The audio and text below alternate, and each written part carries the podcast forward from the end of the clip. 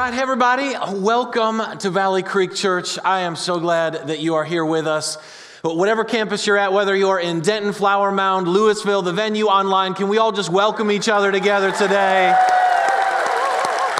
We are so glad that you're here. It's great to be one church in multiple locations. And we're just going to jump right in today. And so if you have a Bible, turn with me to Mark chapter 5. Mark chapter 5, and we're going to finish up our series that we've been in called Brand New. And we've been talking about how Jesus changes everything.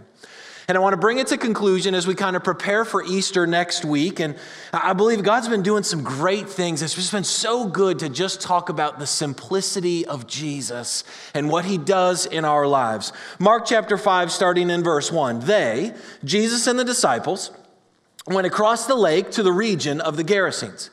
The New King James Version says they went to the other side. You see, on one side of the lake was where the Jews lived, and on the other side is where the Gentiles lived. And on the other side of the lake was the they.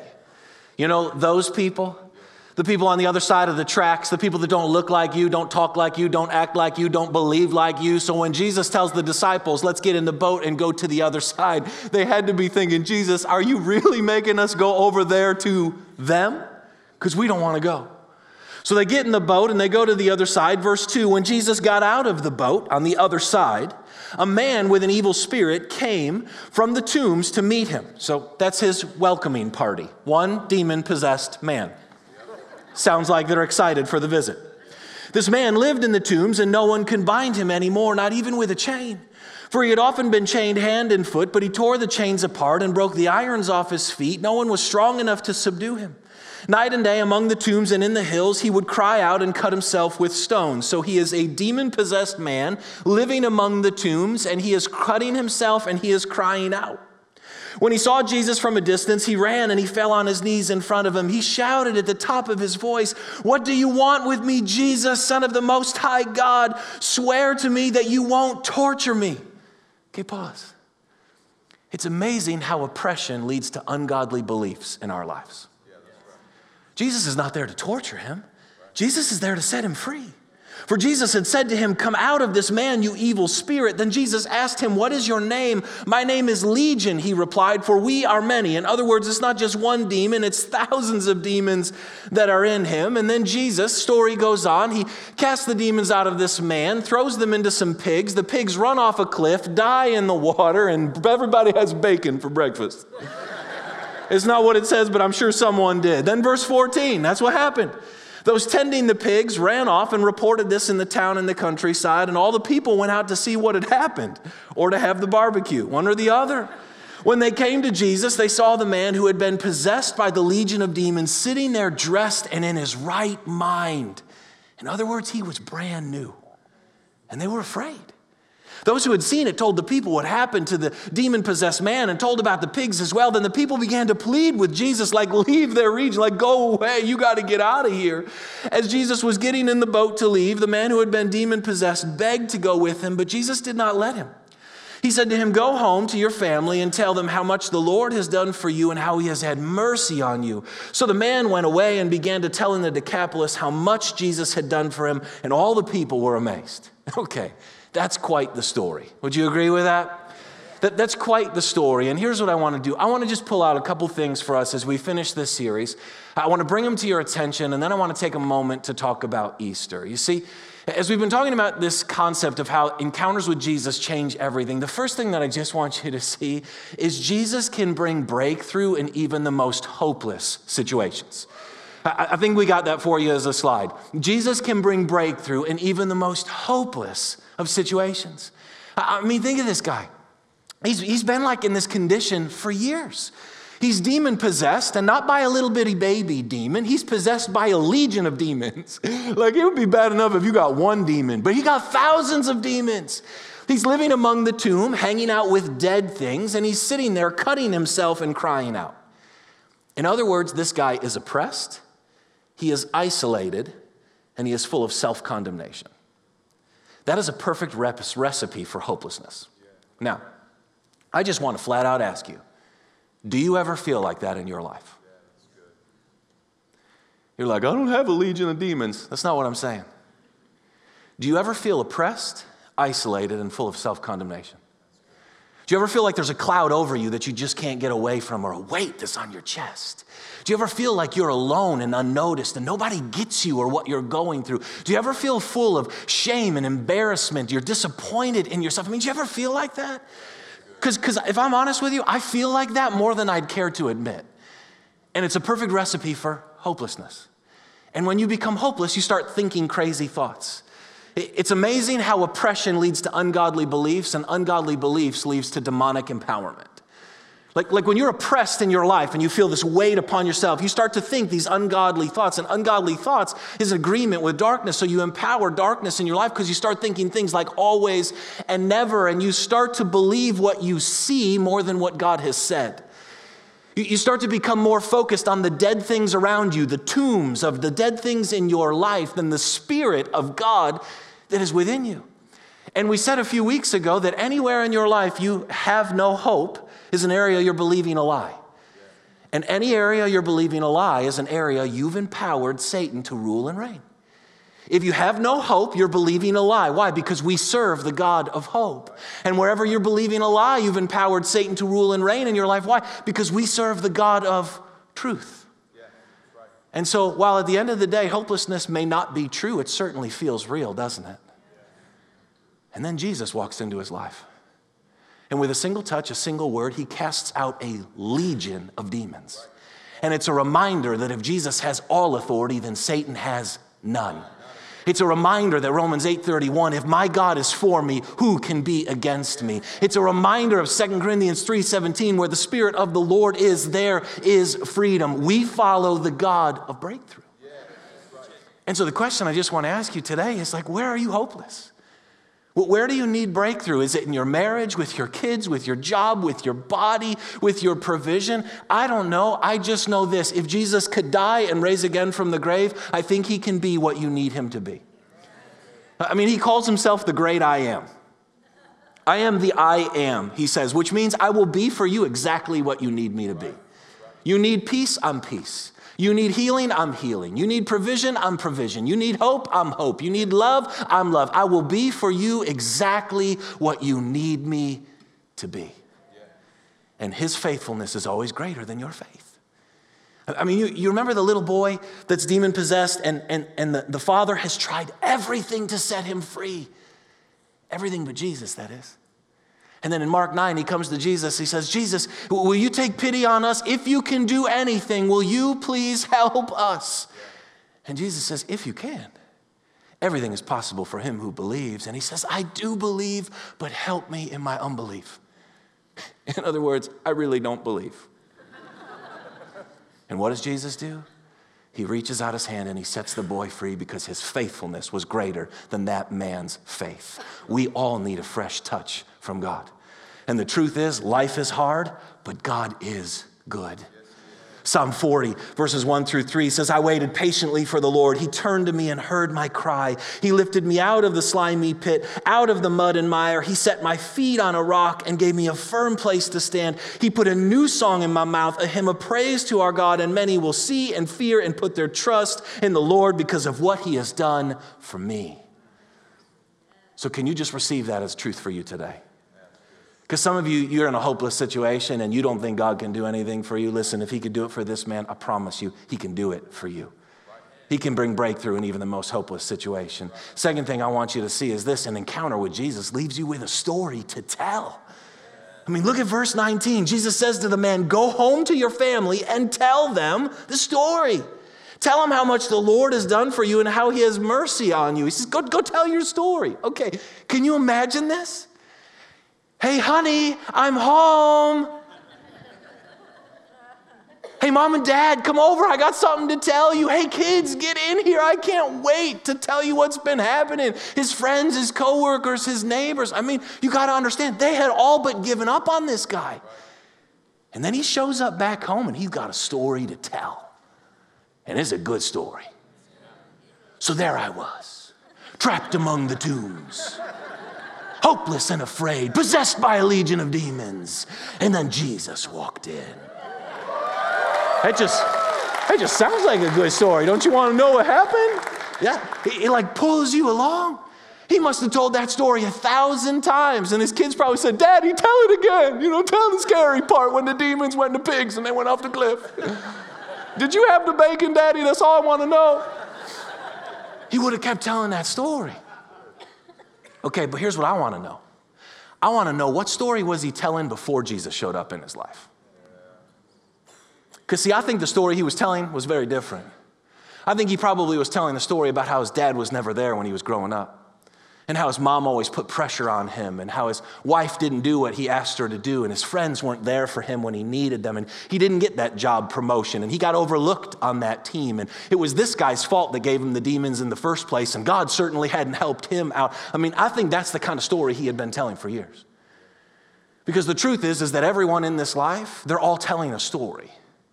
Everyone you see is always telling a story to themselves and to the people around them. The question I want to ask you is what story are you telling? Like, are you telling the story of, of what is or what isn't? Are you telling a story of what's wrong or what's right? Like, just think this week the words that have come out of your mouth to other people or the thoughts you've had in your head. Are you telling the story of what God has done or what God hasn't done? Are you complaining or are you celebrating? Let me maybe phrase it to you like this Are you telling what God has done for you or what the world has done to you? I'm preaching to myself today, just so you know.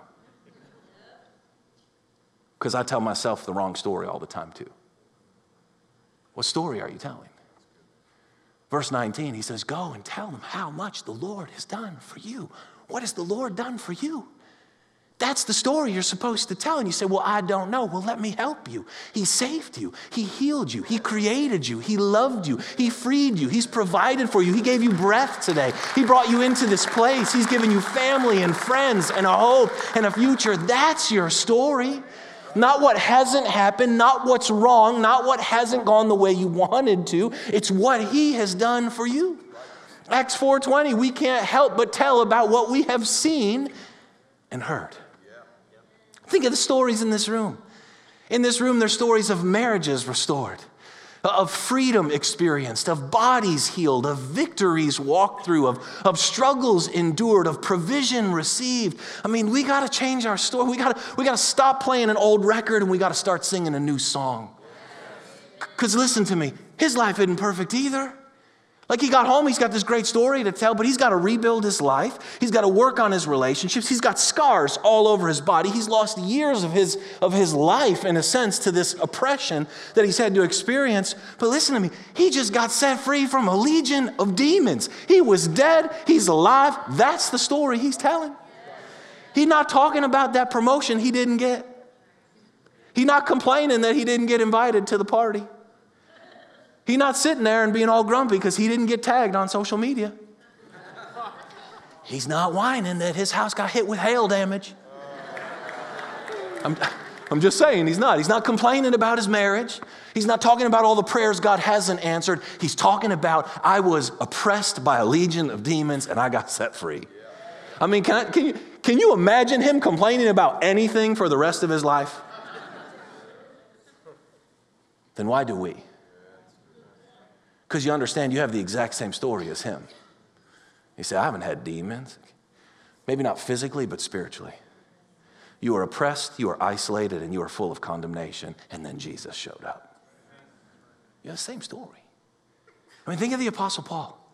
The Apostle Paul, if you read about the Apostle Paul, all throughout Acts and the epistles, all he does is tell his story over and over again in a hundred different ways. He was this terrible guy named Saul, killing the church, destroying people's lives, and then he has this encounter with Jesus. He becomes Paul, everything changes, and from then on, all he does is tell the story, but he had to learn to embrace his own story. Like, listen to this. See if you can catch it. Romans 1 1, he says, Paul, a servant of Christ Jesus, called to be an apostle and set apart for the gospel of God. That's how he starts. He calls it the gospel, like God's story. Then 1 Thessalonians 1 5, because our gospel came to you not simply with words, but also with power. Then it becomes our gospel. And then 2 Timothy 2 8, remember Christ Jesus, raised from the dead, descended from David. This is my gospel. In other words, it starts with it was the gospel, then it's our gospel, then it's my gospel. It was God's story, it was our story. No, It's my story because I had an encounter with Jesus and now I have a story to tell. It is not the gospel, it is my gospel because he saved me and he set me free. So, what has the Lord done for you? And what story are you telling to yourself in your mind or the words that are coming out of your mouth? John 16, 33. In this world you will have trouble, but take heart, for I've overcome the world. Are you focused on what's wrong, the trouble, or are you focused on the fact that He has overcome? You're telling one of those two stories. I hope you're telling the right one. And then the last thing is this is that your story prepares the way for Jesus to come. This is why I picked this story to share with you today. Catch this, verse 18. As Jesus was getting into the boat, the man who had been demon possessed begged to go with him, but Jesus did not let him.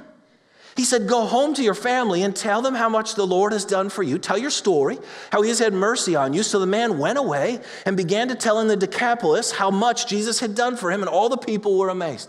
Okay, let's be honest. That's a really odd passage there.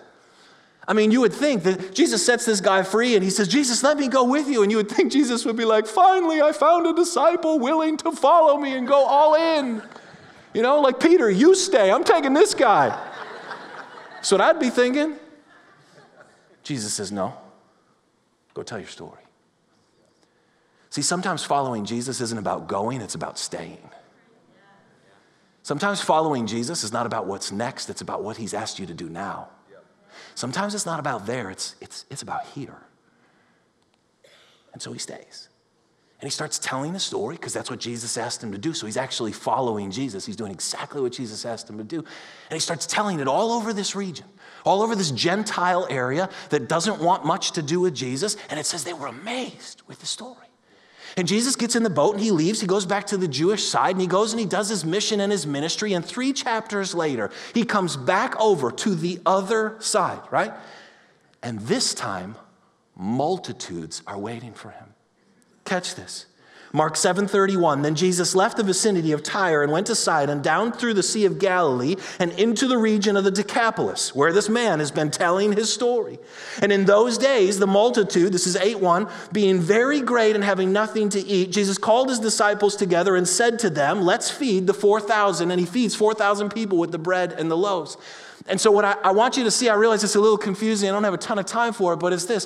When Jesus shows up on the other side the first time, the only person who is there to greet him is one demon possessed man. When he shows up the second time, the multitudes come from every town, village, and place to come and have this encounter with Jesus because of one man's story. Jesus knew. He knew that this man was the key to opening up the whole region.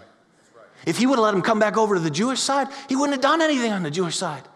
And if Peter, if Jesus would have sent Peter to this Gentile side, Peter couldn't have cracked into the Gentile side. Peter's story would have had no bearing for them. But this man, this demon possessed man, oh, baby. When he started telling his story, all of a sudden everybody got real interested.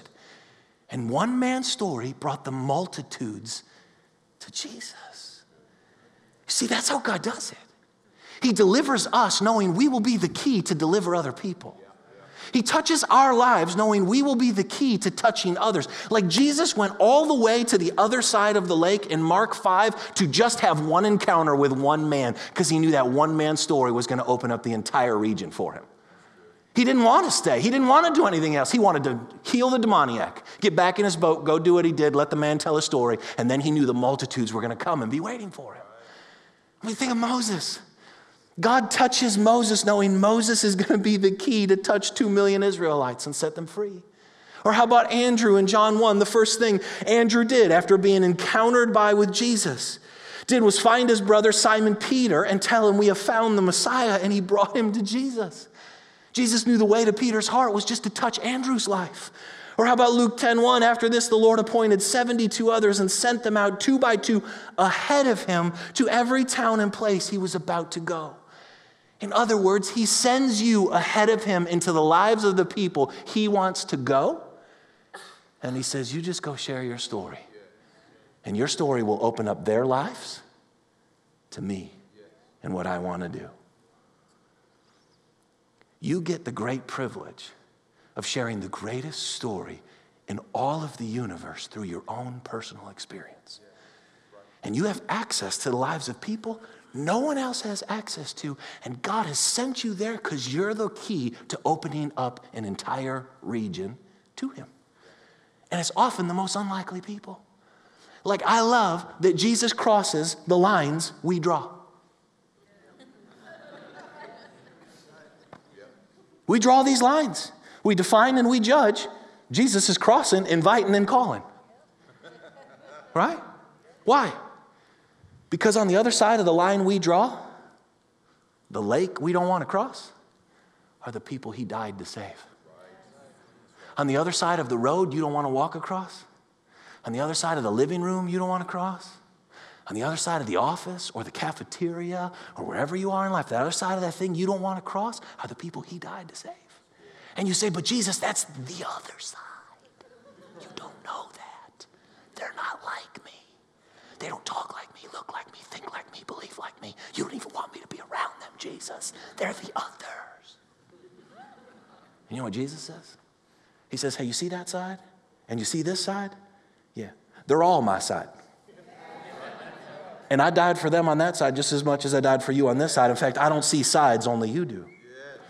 So maybe we need to stop condemning and convicting, and maybe we just need to start sharing our story and loving. Like, you don't have to do the Holy Spirit's job for him. He's really good. He knows how to convict and draw with love. We do not. So don't do his job. Just do yours and share your story. And if you say, yeah, but I don't have a great story to share, oh, yes, you do. Your story is perfectly designed for the people in your life. Your story might be that you traveled all the time and it was destroying your family. You had an encounter with Jesus and things changed. Your story might be you made your kids sports and idols and you were worshiping them. You had a counter with Jesus and it changed. Your story might be your marriage was falling apart, but Jesus restored it. It might be you've been single for years, but God's given you patience and grace through the process. You may have not been able to get pregnant, but God helped you in that time of need. You may have had a prayer that you feel like has gone unanswered, but God has given you comfort and compassion in the midst of it. You may have not made that team. I don't know what your story is. I know it's perfectly designed to reach the people in your life because He knows you are the key to opening up that region. I mean, listen to this. 2 Corinthians 3 3 clearly, that's pretty poignant there. Clearly, you are a letter from Christ showing the result of our ministry among you. This letter is not written with pen and ink, but with the Spirit of the living God. It's not on stone, it's on the human heart. He says, You are literally a living letter, a story that is addressed to the people in your life. And when you are willing to share it, what happens is you open up neighborhoods, families, businesses, schools, regions. You open up the other side for Jesus by sharing your story with one person. Just share your story. It's the greatest redemptive tool you have. And when we say share your story, listen, listen, evangelism, can I just tell, let me just, this will be so easy for you. Evangelism is not about convincing people with theological terms. Don't share your story like the epistles, share your story like the gospels. Like, like don't go up to people and say, I was depraved and unrighteous. I was unreconciled and an enemy at war with God. But God predestined me to be conformed to the image of His Son, so He sent the Holy Ghost into my life to convict me of sin, righteousness, and judgment. I have been sanct- justified, I am being sanctified, and I am being transformed into the image and the glory of Jesus. No longer am I enslaved to the law. I now sit at the right hand of the Father until He makes my enemies a footstool. Would you like that too? no?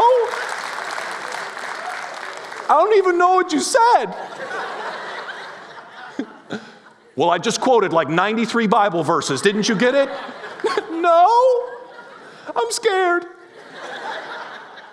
Just share your story. This guy didn't know theology. He just know I met a man named Jesus and he set me free. Jesus owns your story, so have you given him permission to share it? Because if he touched you, he bought you. So he owns the rights. Are you letting him use it? I mean, listen to me shame melts away when you share your story. It melts away when you share your story to help others instead of hiding it to protect yourself. And Satan knows how powerful your story is, so he will heap the woo! He will heap the shame. Sheep the shame. Y'all got to help me out here, man. I'm doing the best I can. He will heap the shame on your life to make you embarrassed of your story so you don't tell it because he knows how powerful it is. He wants you to go around and quote a bunch of King James Version only Bible verses to people because he's like, yeah, that ain't gonna do nothing. But you share your story. It's like the woman at the well. She's been married five or been married five times. She's living with a sixth man, and it's amazing how her shame became a life-giving story the moment she had an encounter with Jesus. And the first thing she did is went back to her town and told the story. She lives in shame no more. Because not about what she did, it's about what Jesus has just done. So I wonder whose lives are going to be opened up by you just sharing your story. It is the greatest missional tool you have. And so it's time for a new story and it's time to share it. And so next week is Easter. Okay? And what we're going to do, we are throwing a party. And when I say we, I mean you and me and the person sitting next to you and all of us. We, because we're a family, are throwing a party. And we're having a party just like this guy would have gone home and had a party and invited everybody over to say, Let me tell you the story of what Jesus has done in my life. We're having a party to tell the city what Jesus has done in our lives. And if you've joined us recently and you say, Well, I don't know about that, listen, we believe church is a party. I mean, Romans 14, 17 says, For the kingdom of God is not a matter of eating and drinking, but righteousness, peace, and joy. When wrong things are made right, we have peace with God. And when we have peace with God, joy is the only natural response. It's a party. Or how about Jesus' first miracle? He turned water into wine at a wedding for no other reason than so the party could go on, people. He says, I'm here, let's party. Read it. You're like, I don't know. Read it. Or how about when, or how about when uh, the prodigal father, right? His son comes home. This son of mine was dead. He is now alive. He's lost. He's found. Kill the fattened calf. We're going to feast and we're going to have a party. That's a picture of heaven. That's a picture of the kingdom. That's who we are. So we are having a party. And just like when we have people over our house, I tell my kids and remind them, hey, we're having people over. This is our family. This is our home. Here's how we behave. I just want to remind you how we're going to behave next week at our party, okay? Three little simple things. First thing is this invite everyone, but bring someone. Listen, we only really have a party if you invite people to come. Because at the end of the day, you are our outreach strategy. They don't just come because we have a nice building and we have a nice sign on it. They come because you invite them or you bring them. And so, who's one person you're going to bring? I mean, literally, think of that in your mind. And if you have a story like this man, if Jesus has touched your life, how can you not bring someone to hear about that story? Use the tools we've given you the eggs, the invite cards, the Facebook stuff. I mean, just why would, I don't know, sometimes I just want to ask you, like, why would you not? A lot of times I'm always telling you, like, why you should, why you should. Sometimes I just want to stop and just say, why wouldn't you? Are you really that busy? Are you really that, like, well, it's going to ruin my Facebook image. Like, really? Like, like that bad picture you posted didn't? oh, don't you? Like, you're all like, mm. Come on. Last week, I got to hang out in the Flower Mound Atrium all Sunday morning, and, and every new person I met, every single one of them, I always ask people, How did you get here? Every single one of them, someone invited me. So, who are you going to invite? Invite everyone, bring someone. Second thing is this engage in an inconvenient service time. Like, it's our family party, which means we eat last. I always tell my kids, like, okay, if it's time to eat, you don't go up and get all the good food. Like, you let everyone go first, and then you take what's left because it's our family party. We're throwing it, right? So engage in the inconvenient service time. Like, in your, if you're in Flower Mound, please don't go to the two Sunday morning prime time services. Please come on Thursday, Friday, Saturday, and if you need to go on Sunday, go to the 1230 service. If you're in the venue campus, we really need you to go to the 1230 service as well to create that space. If you're in Denton, if you are not serving on Sunday morning, you should not go on Sunday. You need to go on Saturday night to create space for people on Sunday. And if you're in Lewisville, maybe if you're part of the launch team, you need to come to the Flower Mound pre-services before Sunday so you can be there to serve and just love people and create space. We don't want to turn people away from the party we're throwing for them them because it's not our party. It's their party that we're throwing for Jesus so that they can have a new story. And then the last thing I just want to say to you is this just be Valley Creek. Like I say to my kids, like, okay, just be us. Be our family values. You say, well, what does that mean? It means Park outside in, sit inside out. When you pull up here, park as far away from the building as you can and sit as close to the front as you can. Be intentionally kind and engage with the people around you. Serve people, love them, worship, engage with faith, respond to the message. And you say, Yeah, but I don't do that. That's my style. I know, but it's not about you on these weekends. We more than double in size for Easter, which means the faith level gets massively diluted. And so we need you to have a high faith.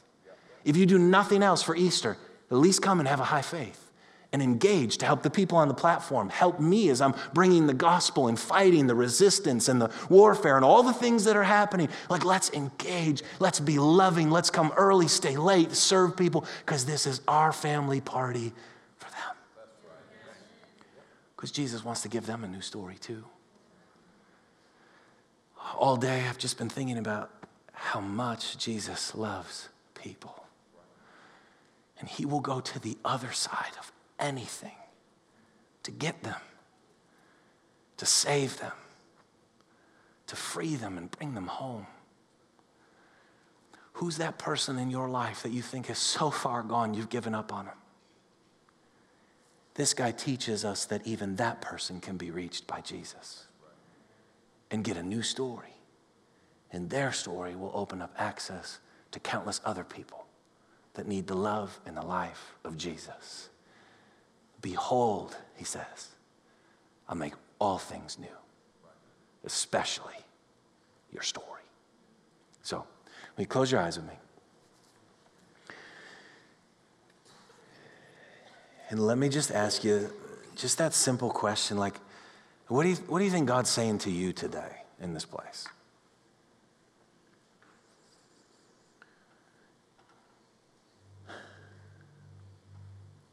Here's my guess.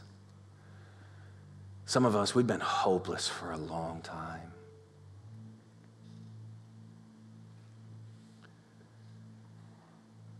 We've got these ungodly beliefs and these things that are dragging us down. We're full of self condemnation. I think God wants to break, break some of that off of you today. To say, if I could reach that man, I can reach you.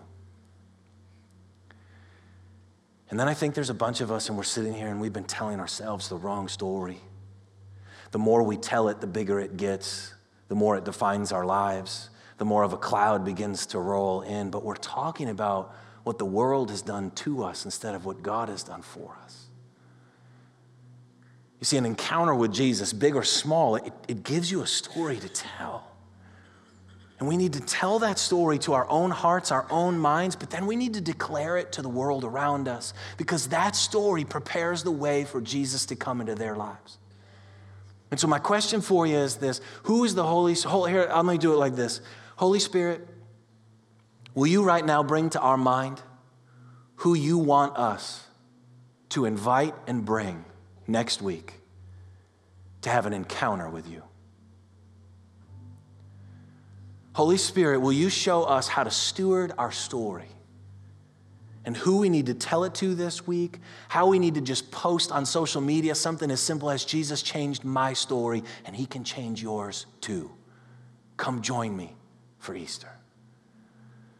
So, Holy Spirit, would you just give us the courage and the faith to go to the other side of the living room, the job, the school, the neighborhood, the city, whatever it is, to help that one person come and have an encounter with you, the God who makes all things brand new and changes everything. So, Lord Jesus, thank you for a new story. Thank you that I was oppressed and isolated and full of condemnation, and you saved me. Thank you that all we have to do is receive that which you offer. You haven't come to torture us with religion, with shame, with guilt, or with condemnation. You have come to set us free and give us a new life. And today we receive it. In your name we pray. Amen.